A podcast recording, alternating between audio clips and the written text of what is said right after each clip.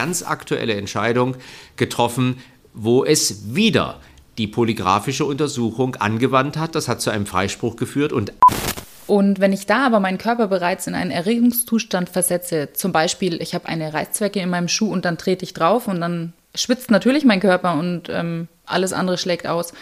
Für mich das überraschende Highlight so im Rahmen der Produktion war, dass der Polygraphentest bereits bei der Polizei, wenn auch nicht in Bayern, eingesetzt worden ist. Also das fand ich ganz spannend, das war mir vorher so nicht klar.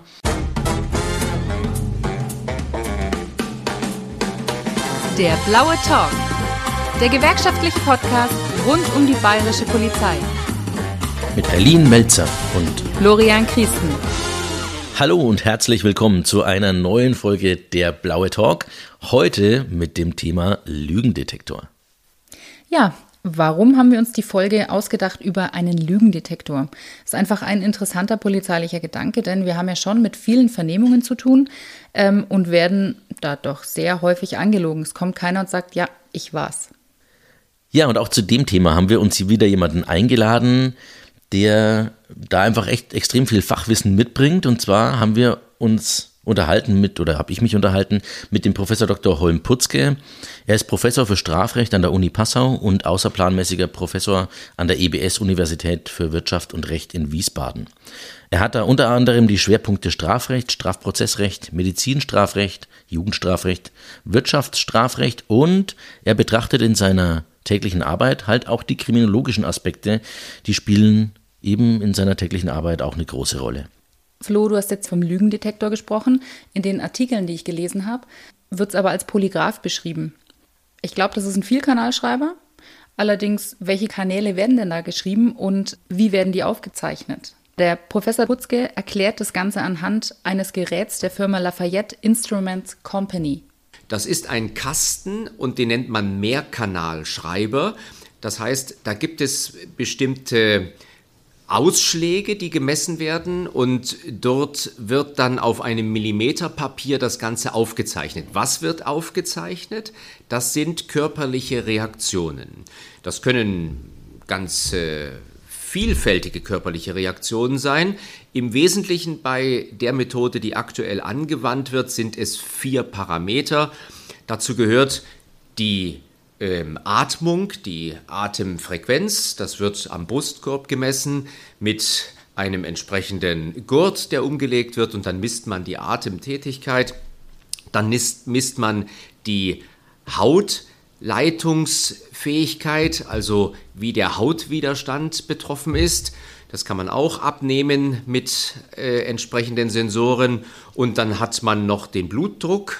Und schließlich wird auch noch die ähm, vasomotorische Aktivität gemessen, also inwieweit die Blutkonzentration zum Beispiel in den Extremitäten vorhanden ist. Also diese unterschiedlichen Parameter. Man hat noch mehr. Man kann die Hautleitfähigkeit, die Schweißabsonderung, all diese Parameter noch zusätzlich messen. Aber aktuell sind es im Wesentlichen vier Parameter, die gemessen werden. Das sind körperliche Reaktionen, die man ja auch teilweise beobachten könnte. Also wenn man jetzt jemanden vor sich sitzen hat und plötzlich tritt ihm der Schweiß auf die Stirn, dann ist das ja etwas, was man beobachten kann. Man kann ja auch beobachten, wenn jemand plötzlich eine erhöhte Atemfrequenz hat. Und das kann man aber alles natürlich noch viel genauer messen, indem man Sensoren anlegt und diese Sensoren das Ganze dann eben über diesen Polygraphen, den Mehrkanalschreiber, das alles das Ergebnis auf ein Millimeter Papier überträgt.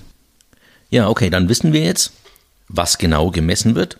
Die Frage, die sich mir jetzt noch stellt, ist, wie wird es dann ausgegeben von dem Gerät? Also gibt es da eine Lampe, die dann rot leuchtet und dann heißt es, ah, das muss eine Lüge gewesen sein? Oder wie funktioniert das genau? Am Ende findet sich eine Kurve bzw. vier Kurven auf diesem Millimeterpapier und die zeigen zunächst einmal nur an, wie hat sich im Vergleich zum Normalzustand irgendetwas am Körper verändert durch einen Reiz, der ausgelöst wurde. Mehr sagt dieses Gerät nicht und deswegen ist es auch ganz falsch, von Lügendetektor zu sprechen, weil dieses Gerät alleine kann überhaupt keine Lüge messen, sondern nur körperliche Reaktionen. Der Professor Putzke hat jetzt von Millimeterpapier oder beziehungsweise von Strichen auf Millimeterpapier gesprochen. Äh, das kann man, glaube ich, wenn man sich vorstellen möchte, mit einem EKG vergleichen. Ähm, da sind ja dann auch die Linien drauf. Ja, aber wie gesagt, das sind Striche auf Millimeterpapier. Wer liest denn diese Striche? Da steht ja dann nicht auf einmal dran, huch, da war eine Lüge.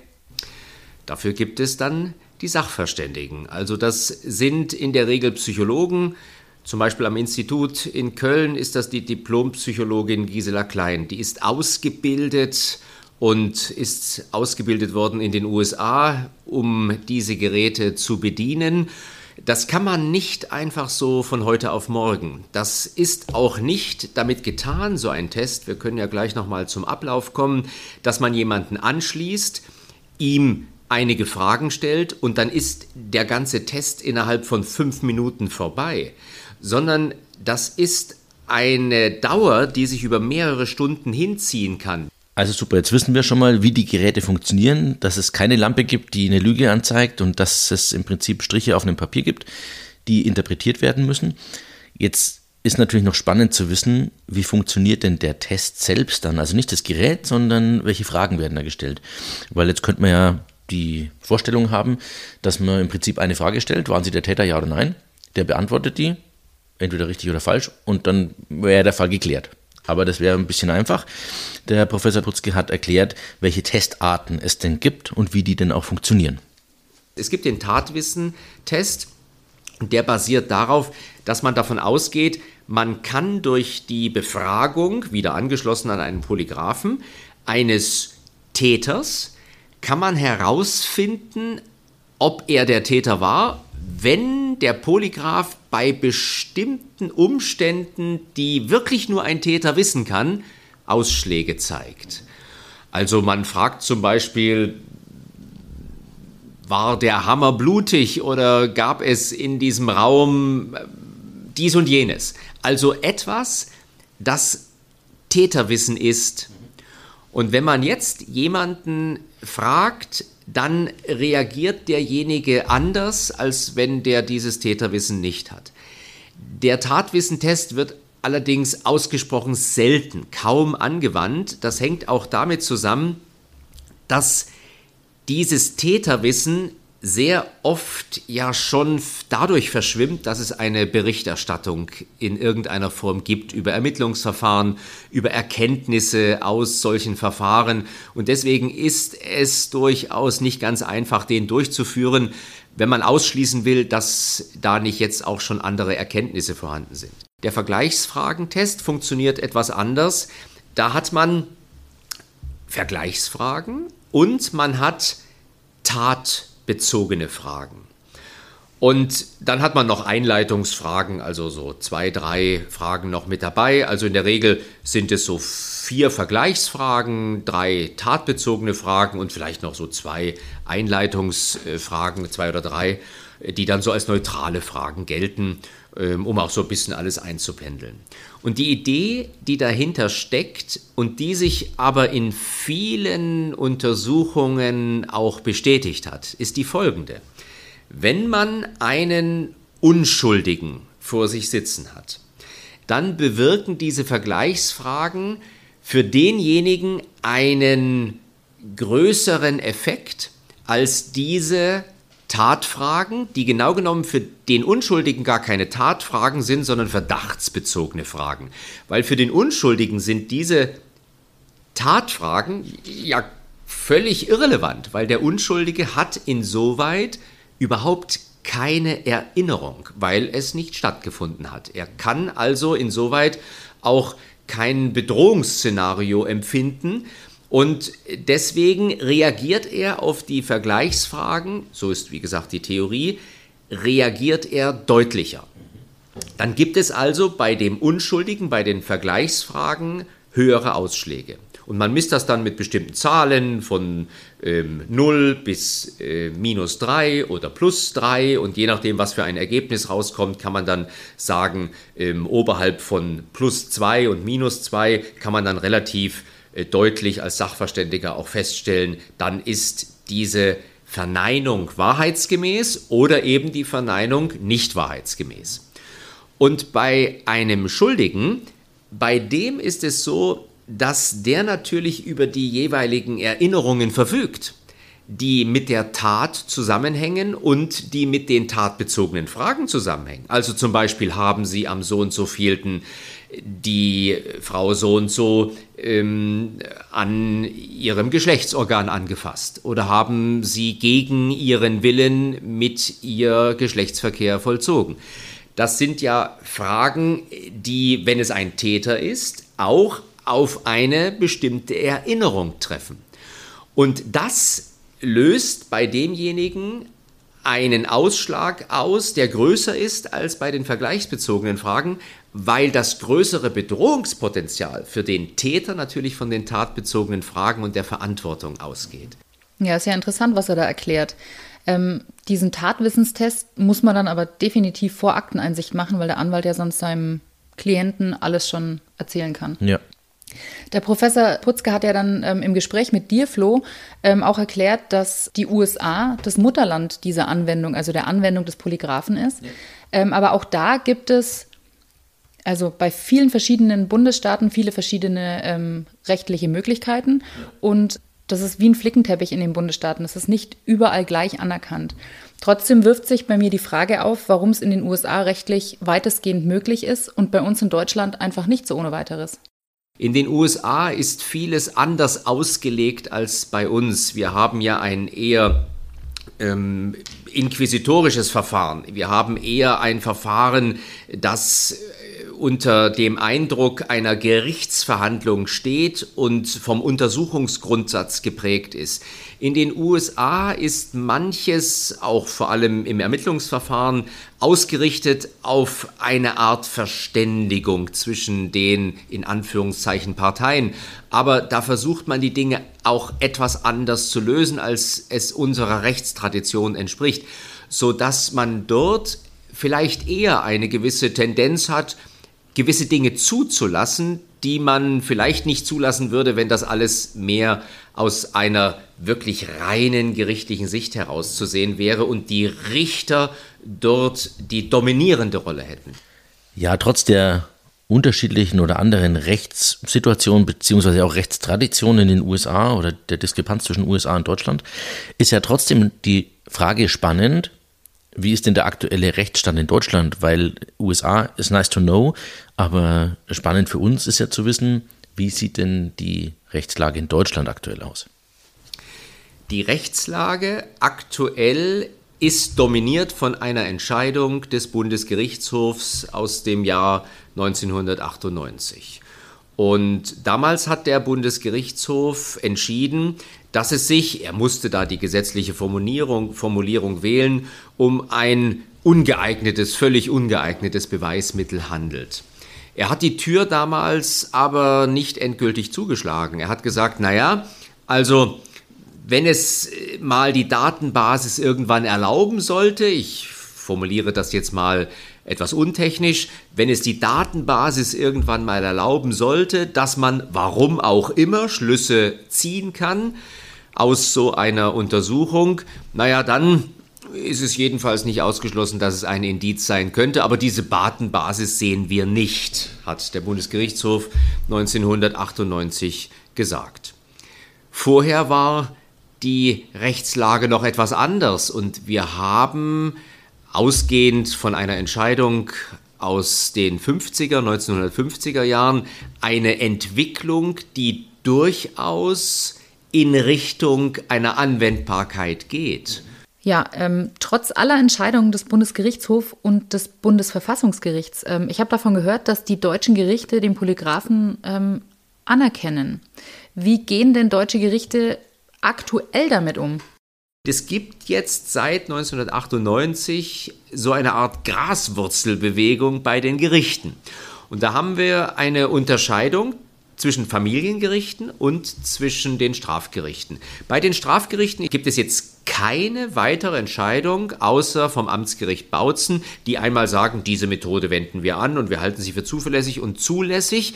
Da ist mir keine andere bekannt, wenngleich durchaus in bestimmten Verfahren, ich weiß, dass es eine Rolle gespielt hat, auch für die Entscheidung. Aber dann sagt man eben, das müssen wir gar nicht mehr anwenden, weil wir haben andere Beweise, die jetzt zum Beispiel einen Freispruch rechtfertigen.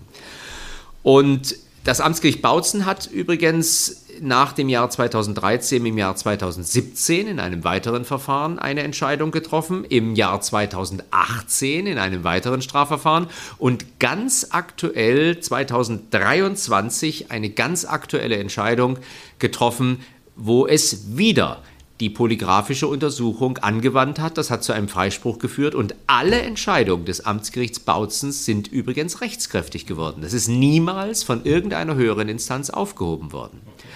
Und bei den Familiengerichten ist es nochmal ein bisschen anders. Es ist so, dass es einige Amtsgerichte gibt, die das anwenden. Darunter war das Amtsgericht Bautzen. Das lag auch damals der strafgerichtlichen Entscheidung zugrunde. Es gab ein Familienverfahren und da hat der Familienrichter zum ersten Mal so eine Untersuchung herangezogen. Also genau genommen hat der Familienrichter Neuland betreten und hat sich das ganz intensiv angeschaut. Und das hat vielleicht auch den Weg geebnet für den Strafrichter, dann zu sagen, naja, wenn der Familienrichter das jetzt schon gemacht hat, schaue ich mir das auch mal an.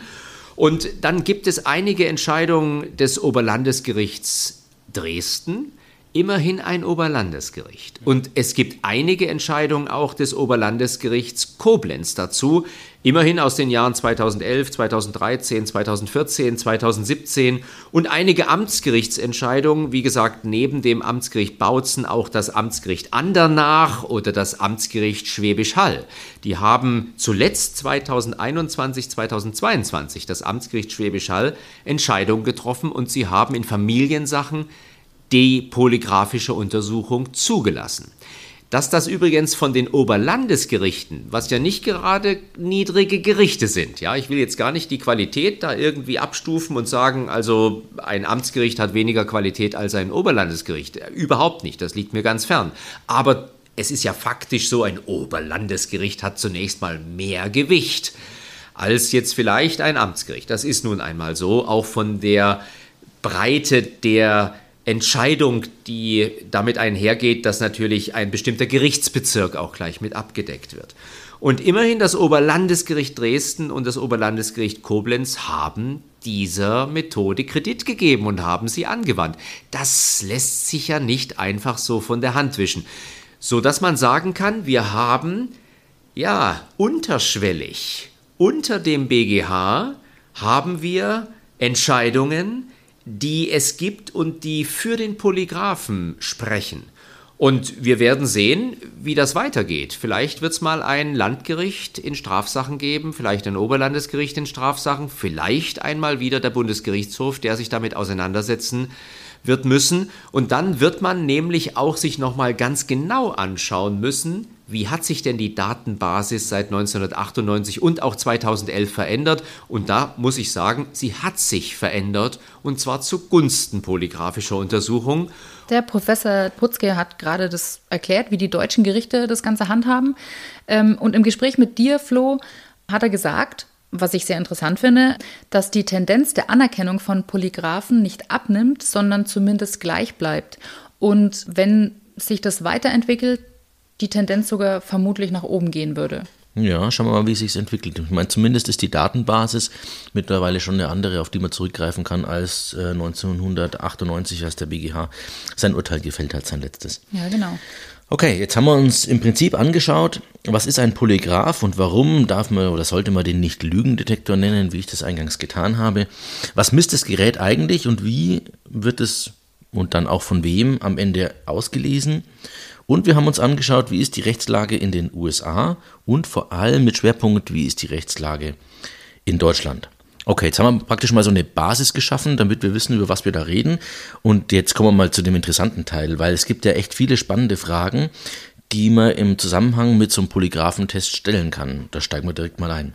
Ja, es wäre doch toll, wenn wir den nutzen könnten, um jemanden zu überführen. Also das ist natürlich nicht erlaubt, dass wir jemanden anschließen, um ihn zu überführen, was im Übrigen auch gar nicht funktionieren würde. Wenn Sie sich erinnern an die Wirkweise, dann hat man ja einen Gurt um die Brust und da werden dann die Atmungsaktivitäten gemessen.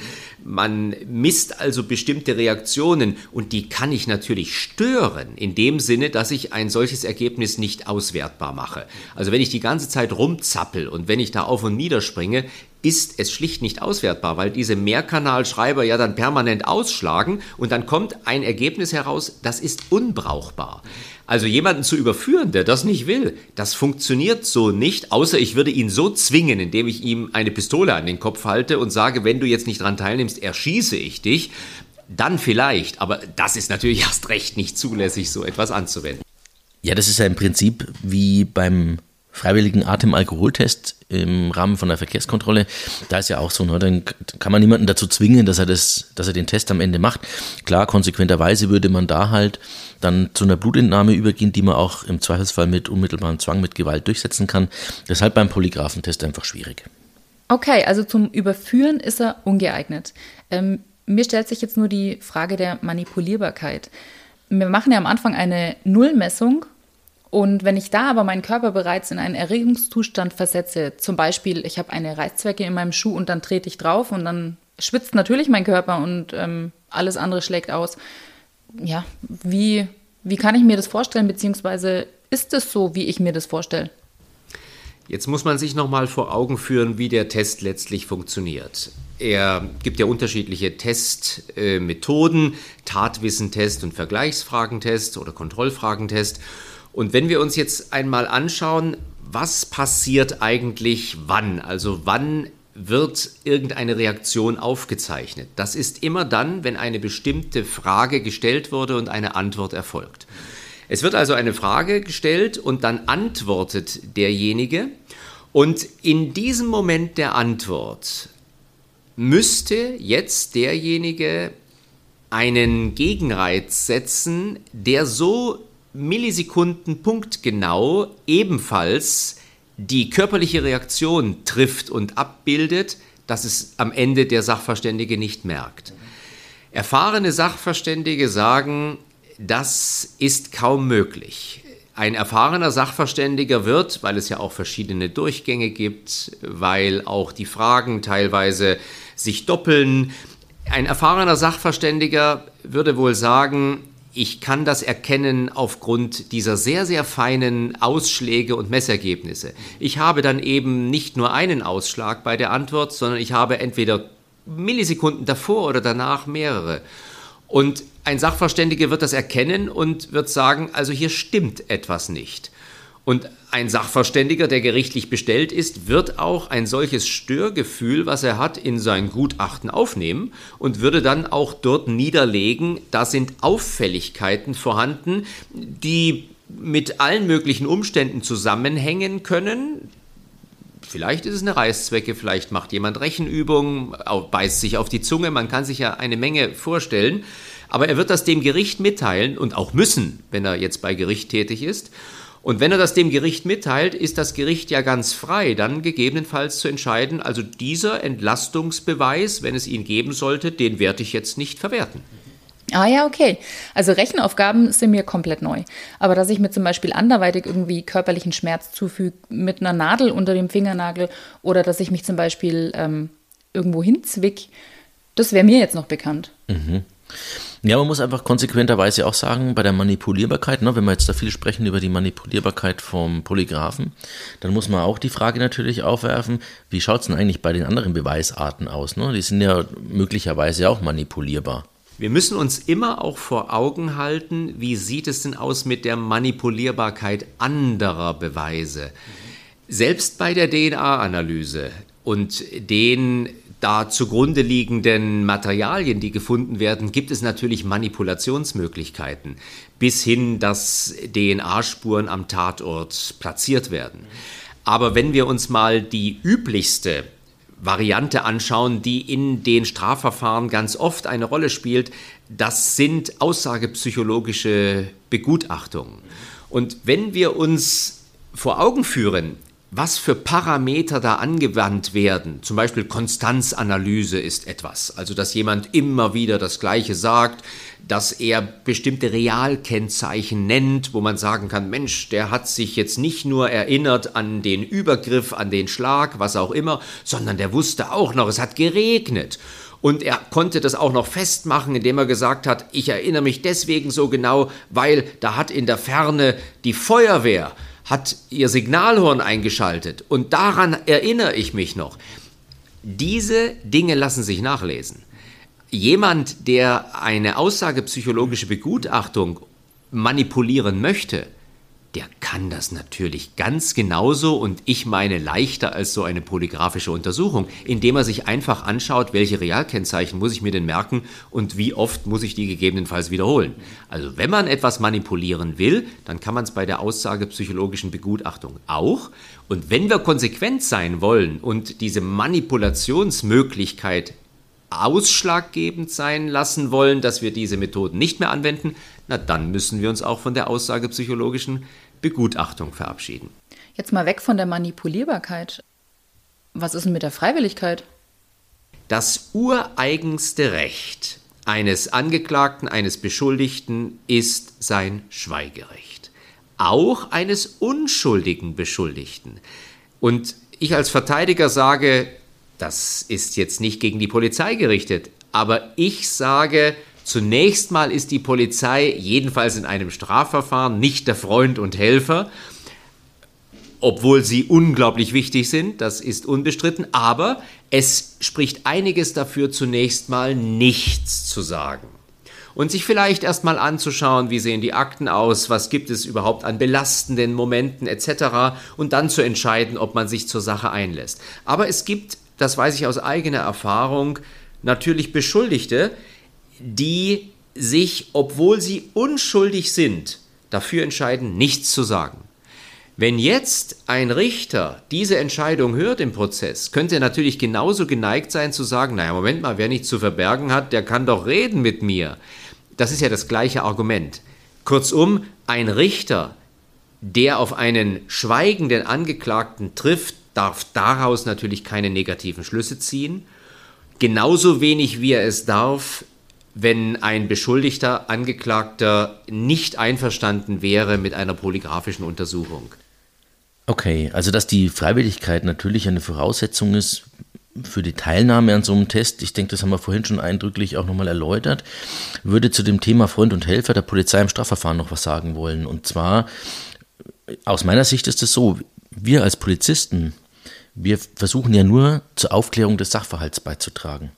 Das heißt, wir sehen uns schon als Unparteiische und versuchen halt die Fakten, die es im Zusammenhang mit einem Ermittlungsverfahren gibt, zusammenzutragen, sodass dann das Gericht die Möglichkeit hat, diese Umstände zu bewerten und halt zu einem Ergebnis zu kommen. Das heißt, ich würde nicht zwangsläufig sagen, dass die Polizei in so einem Strafverfahren, gerade wenn man unschuldig ist, nicht Freund und Helfer ist, sondern ähm, ich meine, das wissen wir auch alle, ne? jeder Beschuldigte hat die Möglichkeit, Beweiserhebungsanträge zu stellen, denen die Polizei dann auch nachkommen muss oder die Staatsanwaltschaft. Und von daher würde ich sagen, kann die Polizei sehr wohl auch Freund und Helfer in einem Strafverfahren sein. Aber äh, weg von der Thematik hin zu einer anderen Fragestellung, wenn jetzt jemand freiwillig teilgenommen hat an dem Test, aber das Ergebnis für ihn negativ ist, was macht man denn dann mit dem Testergebnis?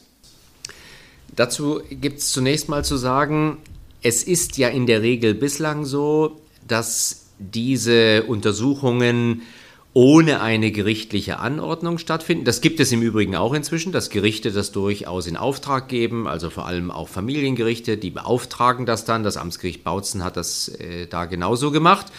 Und dann gibt es aber die Fälle, wo man sich an einen Untersucher wendet, den Test durchführt und selbstverständlich wird man den jetzt nur einbringen, wenn er entlastend ein Ergebnis hatte, sodass in der Regel, wenn man es ohne gerichtliche Einflussnahme initiiert, es ja nicht bekannt wird, wenn man den Test nicht bestanden hat. Jetzt aber in der Tat kann es natürlich einmal sein, dass es vielleicht doch herauskommt. Ja, es kann sein, es kommt doch heraus, so ein Ergebnis. Dann dürfte man das jedenfalls zunächst mal nicht negativ äh, berücksichtigen. Und Jetzt muss man aber Folgendes sagen. Es kann natürlich sein, dass auch mal, wenn es gerichtlich angeordnet wurde oder jedenfalls dort mit initiiert wurde, dass dann ein Ergebnis herauskommt und das Gericht bekommt im offiziellen Verfahren davon etwas mit. Ich meine, als Rechtswissenschaftler, man darf durchaus diesen Umstand als Indiz mit berücksichtigen. Und wer sich einer solchen Methode unterzieht, der muss sich bewusst sein, dass das auch negativ ausgehen kann. Der Richter muss allerdings dann auch wieder berücksichtigen, dass es natürlich vielfältige Ursachen geben kann, weshalb man diesen Test nicht bestehen kann. Es kann also gut sein, dass der Test nicht auswertbar ist. Wenn das als Ergebnis kommt, kann man natürlich da überhaupt nicht etwas berücksichtigen und ihn auch nicht in irgendeiner Form negativ heranziehen. Aber wenn wir alles ausschließen können, dass dieser Test also nicht misslungen ist und jemand besteht ihn am Ende nicht, naja, dann ist das durchaus ein Indiz und wer sich auf diesen Weg begibt, muss auch gegebenenfalls damit rechnen, dass es dann mit berücksichtigt werden kann. Allerdings darüber wird man streiten können, ob das tatsächlich so der Fall ist. Also, dass man ein negatives Testergebnis des Beschuldigten auch als Indiz für seine Schuld verwenden kann, Querstrich muss als Gericht, das ist eine sehr kontroverse Meinung, die der Professor Putzke da vertritt, weil für viele, die sich mit der Thematik beschäftigen, halt die Basis des Ganzen ist, dass man es nur als Entlastungsbeweis verwenden darf. Und wenn das Testergebnis eben für den Beschuldigten negativ ist, dann ist es am Ende halt auch kein Entlastungsbeweis. Deswegen einfach nur nochmal der Hinweis, dass das wirklich sehr kontrovers diskutiert wird, dieses Thema. Darf man es nur zur Entlastung oder auch zur Belastung, also als belastendes Beweismittel in einem Verfahren verwenden? Da stellt sich aber natürlich dann gleich die Frage oder schließt daran an, warum darf man es denn eigentlich nur zur Entlastung verwenden oder warum ist es die herrschende Meinung zumindest? Am Ende wird es eine Frage der Validität sein, also wie zuverlässig sind denn solche Tests? Es kann durchaus vorkommen, dass es Fälle gibt, und da schwanken die Zahlen so ein bisschen. Da wird man vielleicht äh, sich in Bereichen bewegen, die um die 10, 20 Prozent sind. Es gibt unterschiedliche Angaben dazu, dass man sagen kann, da hat sich vielleicht ein Schuldiger entlastet. Aber selbst wenn das passieren sollte, ist das ja immer noch im Vergleich zu denjenigen, die sich berechtigterweise entlasten, ein geringer Bestandteil, so dass man mit allein diesem Argument jedenfalls den Unschuldigen nicht diese Methode aus der Hand schlagen darf, die sich ja dadurch entlasten können.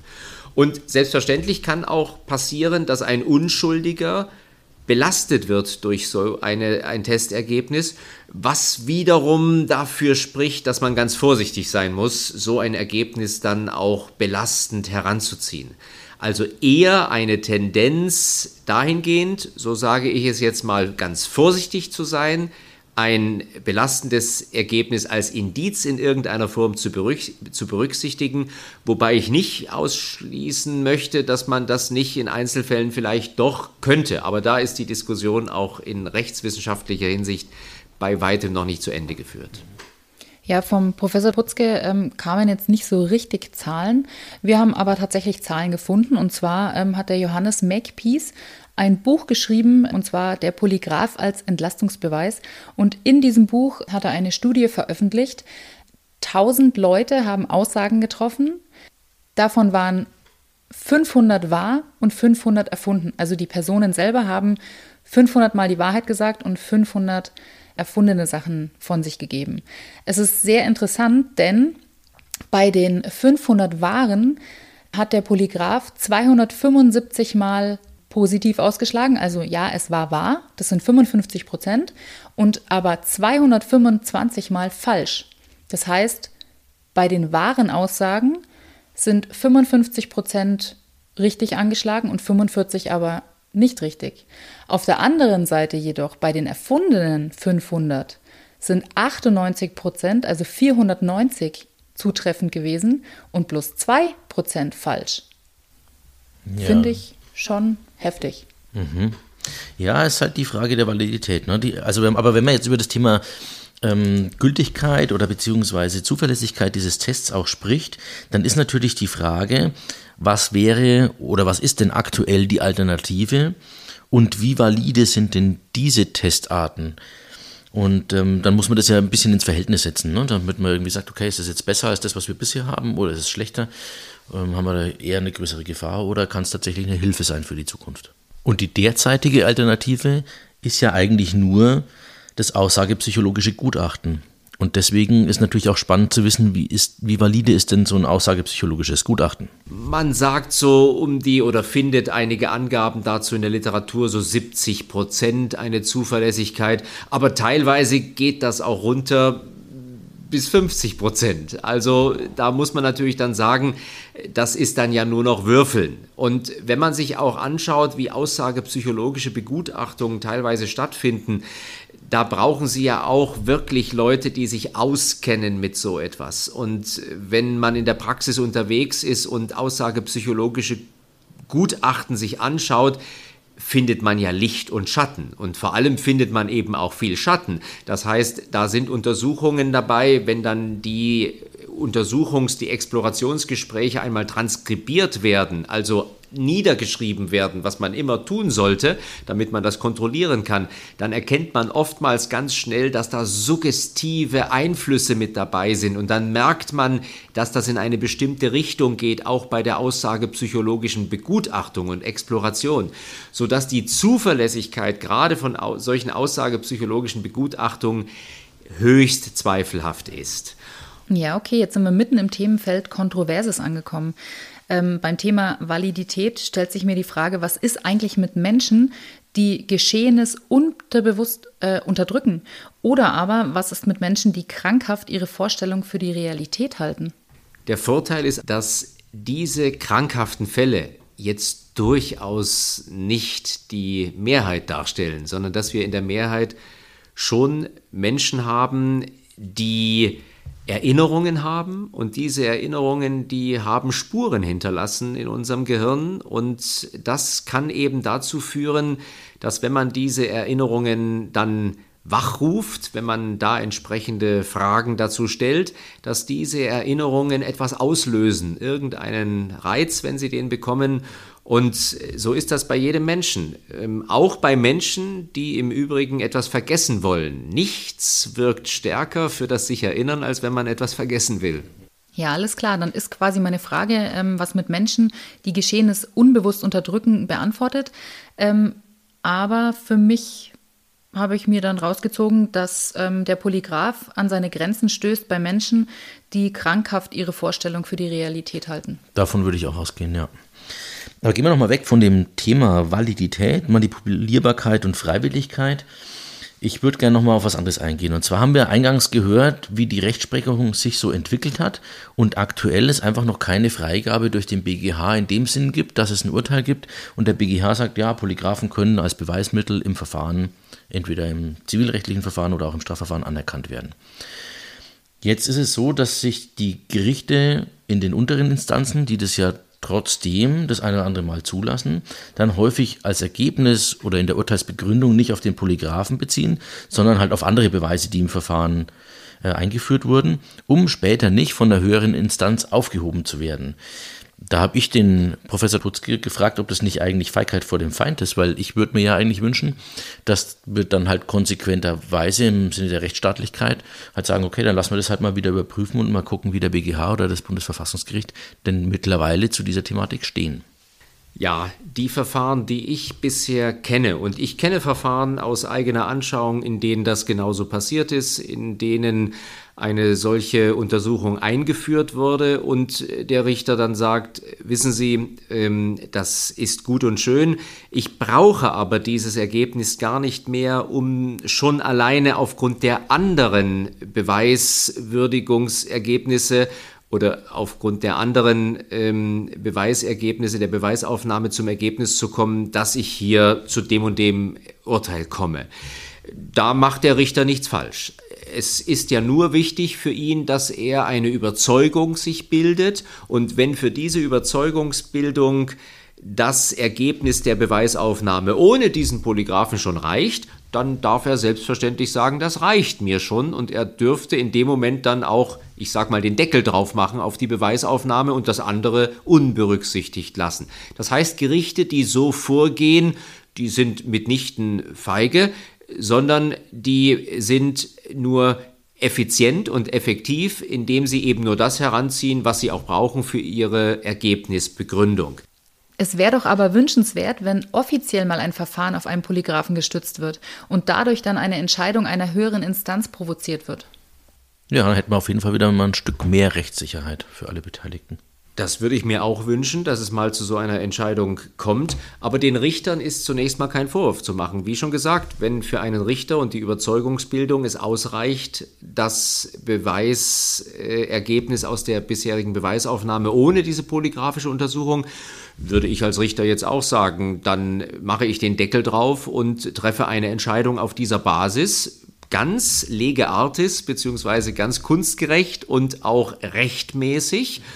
Das ist ja dann auch eine Entscheidung, die kann man so treffen, die ist vertretbar. Und ich würde dann eben nicht das Risiko eingehen, dass mein für richtig gehaltenes Urteil vielleicht aufgehoben wird wegen einer Methode, die ich gar nicht mehr brauche zusätzlich, aber mein Urteil wird aufgehoben, ja, das ich für richtig halte. Das Risiko würde ich dann auch nicht als Richter eingehen. Aber Sie haben recht, es wird sicherlich auch mal Verfahren geben, in denen es vielleicht doch nicht noch andere Beweismittel gibt. Vielleicht ist wirklich nur Aussage gegen Aussage und die polygraphische Untersuchung ist das einzige handfeste Indiz, was jetzt für eine Entlastung spricht dann wird dem Gericht nicht anderes, nichts anderes übrig bleiben, wenn es der Meinung ist, dass hier ein Freispruch der richtige ist, als das auch in das Urteil hineinzuschreiben. Und dann wird man sehen, ob die Staatsanwaltschaft, es spricht einiges dafür, das in der nächsten Instanz kontrollieren lassen wird. Jetzt haben wir viel über die Vor- und die Nachteile gesprochen von so einem Polygraphentest, haben kontroverse Meinungen und Gefahren herausgearbeitet und diskutiert. Und ich denke, was auch dazu gehört, ist, sich mal Gedanken zu machen, was gäbe es denn momentan vielleicht eigentlich noch für Alternativen außer der aussagepsychologischen Begutachtung und dem Polygraphen. Es gibt jetzt schon einige ganz interessante Ansätze, die mit Stimmenanalyse zu tun haben, die zu tun haben mit Mimik, mit Gesichtsausdrücken.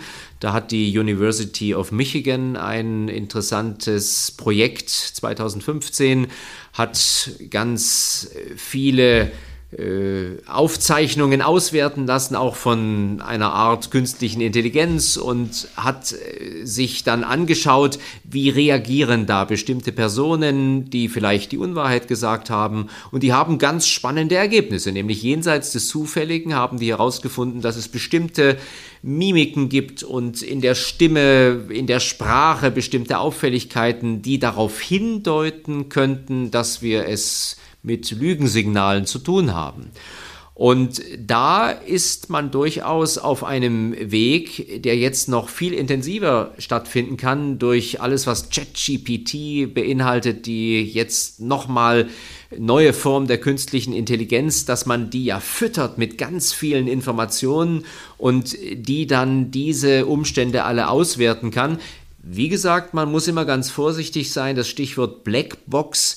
Die Frage ist, ist das eigentlich alles noch nachvollziehbar, welche Algorithmen da eigentlich wirken. Also wenn man beim Polygraphen schon die Sorge hatte, dass das eine Blackbox ist und dass man da nicht reinschauen kann und nicht weiß, wie es funktioniert, muss man bei Algorithmen natürlich noch viel vorsichtiger sein.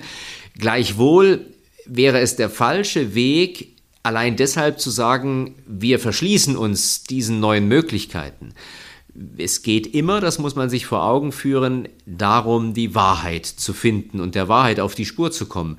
Und wenn wir irgendeine Möglichkeit haben, einen Unschuldigen davor zu bewahren, ins Gefängnis zu kommen, vielleicht sogar lebenslang, dann sollten wir demjenigen die Chance geben, auch das zu nutzen. Das sind wir ihm, glaube ich, als Rechtsstaat auch schuldig. Also wir haben neben diesen alternativen KI und äh, Stimmbegutachtung bzw. Stimmanalyse halt einfach auch nochmal über den klassischen Zeugenbeweis gesprochen. Also wenn jemand eine Tat beobachtet oder generell im Zusammenhang mit einer, mit einer Straftat Beobachtung gemacht hat und die als Zeuge im Rahmen einer Zeugenvernehmung zu Protokoll gibt. Ja, der Zeugenbeweis ist aber tatsächlich auch ähm, relativ unzuverlässig, hat sich herausgestellt, denn es gibt einfach viele Wahrnehmungsfehler es ist nicht nur einmal vorgekommen, dass man gefragt hat, welche Haarfarbe hat der eine denn? Und dann hat er gesagt, ja, so blond bis dunkelbraun schwarz. Die Augenfarbe hm, blau braun. Ja, das ist, wie gesagt, einfach teilweise sehr unzuverlässig, weil die Personen nicht geschult sind. Mhm. Ja, gerade bei dieser äh, Beschreibung Haarfarbe fällt mir auch ein, da ist dann oft so, wenn der blond beschrieben wird, hinterher stellt sich raus, oh, der hatte dunkle Haare. Ähm, das ist halt einfach so, dass die, die Wahrnehmung da Fehlern unterworfen ist. In dem Zusammenhang finde ich sehr spannend, wer von euch mal Lust hat. Und zwar gab es ein Experiment aus dem Jahr 1999. Da geht es darum, dass man als Zuschauer, also da, da werfen sich Menschen Basketbälle zu, zwei Stück gleichzeitig, und als Zuschauer hat man nur die Aufgabe, die Anzahl der Pässe zu zählen. Wir würden euch, und ich will da gar nicht zu viel verraten im Vorfeld, den Link zu diesem Video mal auf unserer Homepage unter www.derblauetalk.de platzieren und dann könnt ihr, wenn ihr mögt, diesen Test einfach mal mit bei euch selber machen und mal schauen, wie ihr denn oder wie eure Wahrnehmung denn funktioniert und ob ihr auch dem einen oder anderen Wahrnehmungsfehler vielleicht unterworfen seid in dem Zusammenhang. Ja, Flo, ähm, du hast ja im Gespräch mit dem Herrn Dr. Hutzke da seid ihr auch auf die Vernehmungen eingegangen und ähm, auch er hält den Personenbeweis für äußerst fehleranfällig. Schön, dass Sie nochmal drauf kommen. Also der Zeugenbeweis ist das unzuverlässigste, was man sich vorstellen kann. Der Mensch ist als Zeuge eine Fehlkonstruktion. Das muss man mal so sagen. Wir sind ja so vielen Einflüssen ausgesetzt und wir nehmen bewusst ja überhaupt nicht wahr, was unbewusst in unserem Gehirn geschieht, Stichwort Kontamination. Wir bringen so oft unterschiedliche Ereignisse, die real stattgefunden haben, die bringen wir zusammen. Also ob wir jetzt am Mittwochvormittag bei Edeka einkaufen waren, wir waren bei Edeka einkaufen, wir waren diese Woche vormittags einkaufen, aber es war eben nicht am Mittwoch, sondern vielleicht war es am Dienstag. Und wir bringen es zusammen und behaupten, es war am Mittwoch bei Edeka einkaufen. Es ist aber grundfalsch. Die beiden Ereignisse haben stattgefunden, wir bringen es aber zusammen. Und so können unglaubliche Verzerrungen stattfinden bei Zeugen, auch bei Wahrnehmungen, Verzerrungen, was Ereignisse angeht, was Zeitabläufe angeht. Jeder hat unterschiedliches Zeitgefühl und manchmal kommt es ja auf so etwas an. Manchmal kommt es auf irgendwelche Wahrnehmungen an, Stimmen, was auch immer. Und wenn wir uns auch noch vor Augen führen, nichts gegen polizeiliche Vernehmung, das wird alles mit einem sehr ernsten Anspruch gemacht, aber auch da kommt ja durch die Art der Vernehmung eine Verzerrung hinein. Nämlich, wir haben ja in der Regel eine Vernehmung, die so stattfindet, dass derjenige, der etwas sagt, es zunächst mal sagt und dann formuliert es der, der vernimmt, mit seinen eigenen Worten und diktiert es. Und dann wird derjenige, der das gesagt hat, nochmal gefragt, ob das so passt. Und dann sagt er, ja, passt oder passt nicht. Ich weiß, das ist nicht immer so und in meinen Augen wäre es aber viel besser, es würde eine einfach aufgezeichnet. Komplett die gesamte Vernehmung aufgezeichnet. Ich habe das ganz oft auch in Strafverfahren, dass ich schriftliche Vernehmungsniederschriften habe und Zeugen etwas vorhalte und die sagen mir, das habe ich so nicht, das, das, das war anders. Und dann nehme ich die natürlich in die Zange.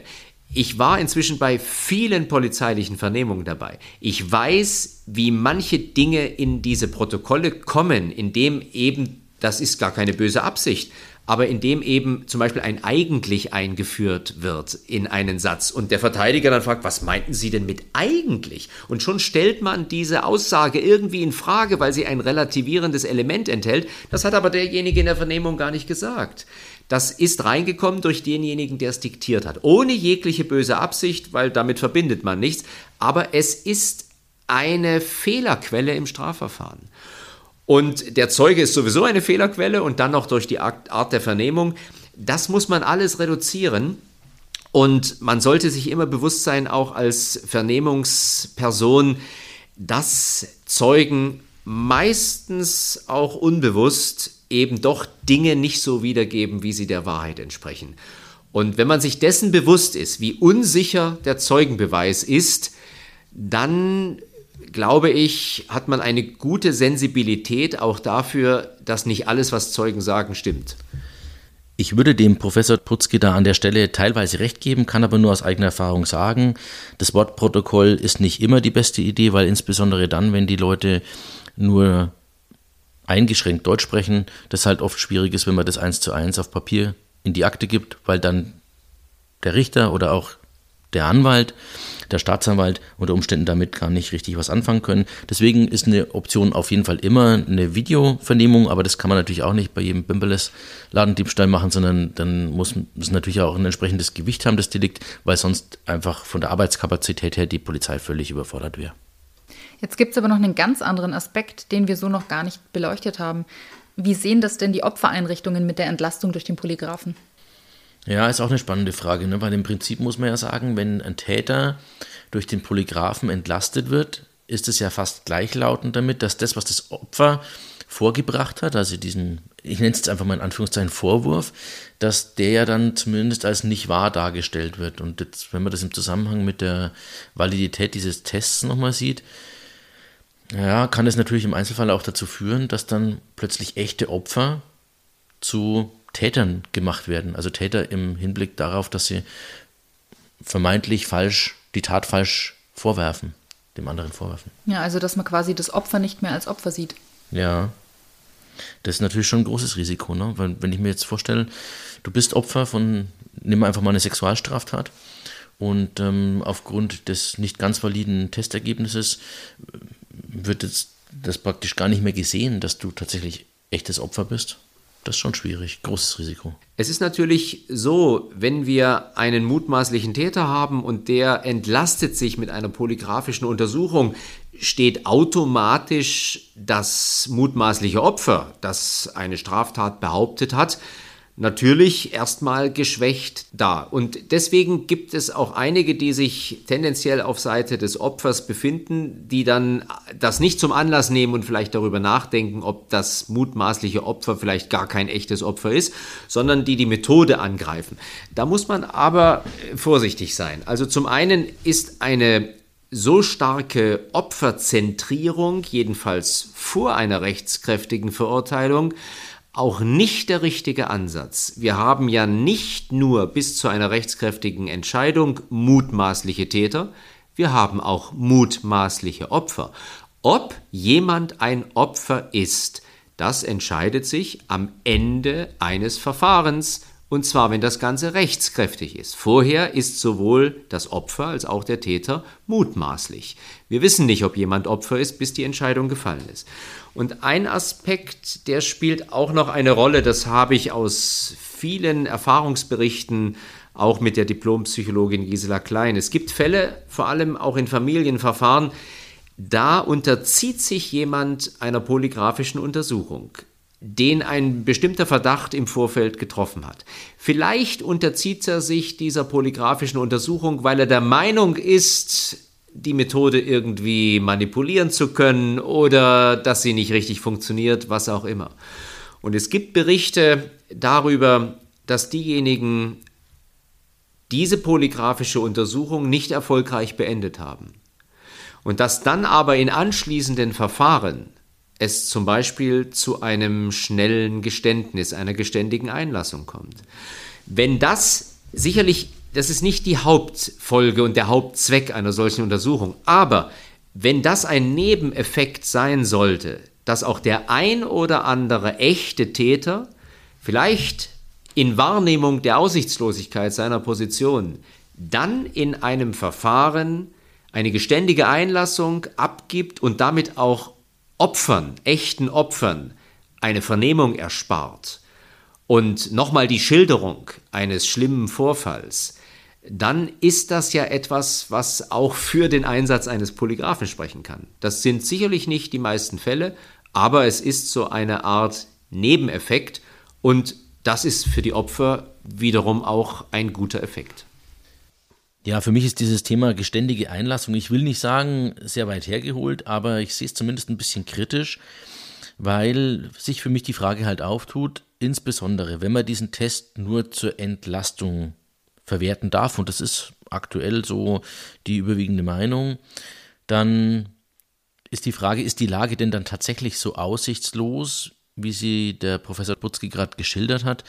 Und ich denke halt, wenn man sie eben nur zur Entlastung, den Polygraphen nur zur Entlastung nutzen kann, dann wird ein Verteidiger wahrscheinlich eher nicht zu einem zu einer geständigen Einlassung raten, nur aufgrund eines missglückten Polygraphentests. Wir haben jetzt viel über den Polygraphen, über die Wirkungsweise, über das Recht in Deutschland und in den USA gesprochen und ähm, auch über Kontroverses. Was mich jetzt noch interessieren würde, wäre der Einsatz bei der Polizei. Ja, das wäre ja insbesondere für die Fälle spannend, in denen wir mehrere Ermittlungsrichtungen haben und um die Ressourcen zu bündeln, wir vielleicht mit Hilfe von einem Polygraphentest gucken können, okay, in welche Ermittlungsrichtung wollen wir denn am Anfang gehen und wo wollen wir denn unseren Schwerpunkt setzen. Da gibt es ein Ermittlungsverfahren, das hat stattgefunden, soweit ich mich richtig erinnere, und da gab es drei Verdächtige, drei Beschuldigte, und man hat den einfach eröffnet und hat gesagt, also wisst ihr was, macht doch eine polygraphische Untersuchung und wer die besteht, den lassen wir in Ruhe.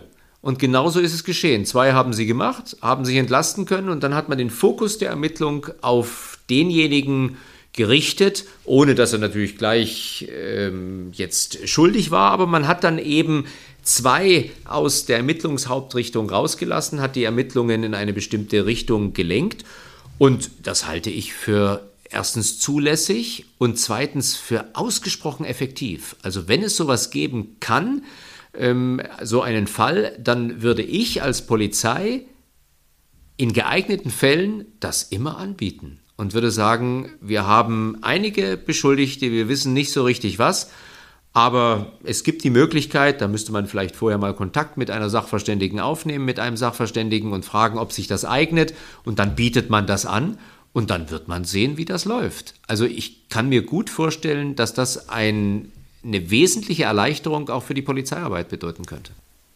Ich denke, dass es wahrscheinlich schwierig wird, einen Staatsanwalt für so einen Ermittlungsschritt zu finden.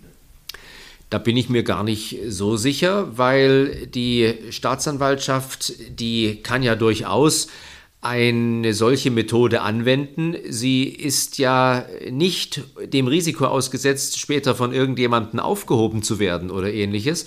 Und wenn die Staatsanwaltschaft im Rahmen ihrer Ermittlungsgeneralklausel, Paragraph 161 äh, der Strafprozessordnung, sich dazu entscheidet, 160, 161 dazu entscheidet, äh, zu so einer Variante zu greifen, so kann sie sich wesentlich eher erlauben, mutig zu sein, als vielleicht ein Gericht, das in der nächsthöheren Instanz aufgehoben wird.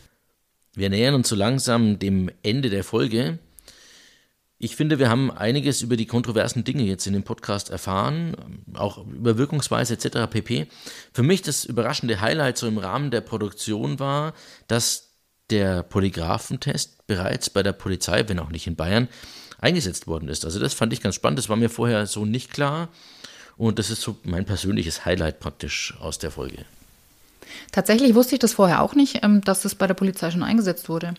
Ähm, ich persönlich muss aber sagen, ich sehe es ein bisschen kritisch, denn wenn ein vermeintlicher Täter äh, ein so ein Institut beauftragt, um sich zu entlasten, ja, dann sucht er sich wahrscheinlich irgendeinen, ähm, der da noch nicht so erfahren ist, weil der kann ja dann vielleicht die Ausschläge, wenn er das Ganze manipulieren möchte, nicht so gut lesen, als wenn es das äh, Gericht anordnet und die sich dann natürlich ein Institut suchen, bei welchen schon ganz oft diese Tests durchgeführt mhm. worden sind. Ja, ist so ein bisschen Pro- und Contra-Abwägung. Klar, wo Licht ist, ist auch Schatten. Ja, aber ich hoffe, wir konnten euch einfach mal einen Überblick über das Thema verschaffen. Und dann könnt ihr euch ja euer eigenes Bild machen. Aber äh, spannend fände ich auch gerne mal die Rückmeldung von euch, wie ihr denn das eigentlich seht und wie ihr zu dem Thema steht. Da gerne ähm, bei den Posts auf Instagram gerne mal eure Meinung und eure Kommentare dazu unter das Folgencover posten, dann haben wir auch mal einen Eindruck, wie ihr das so seht. So, dann sind wir am Ende der Folge angekommen. Für mich, muss ich sagen, war es wieder ein super spannendes Thema. Ich habe unglaublich viel Neues auch in der Vorbereitung auf die Folge erfahren. Ich hoffe, dass es für euch mindestens genauso spannend wie für uns war. Und wir würden uns natürlich freuen, wenn ihr auch das nächste Mal wieder einschaltet wenn sich der blaue Talk mit der nächsten Folge dann wieder zu Wort meldet. Und wie immer gilt natürlich, wenn ihr Fragen habt, Themenvorschläge oder auch konstruktive Kritik, dann freuen wir uns über eine Mail von euch an podcast.dpolg-mittelfranken.de. In diesem Sinne, habt noch einen schönen Tag und bis zum nächsten Mal. Ciao. Ciao. Das war der blaue Talk. Eine Produktion der DPolG Mittelfranken.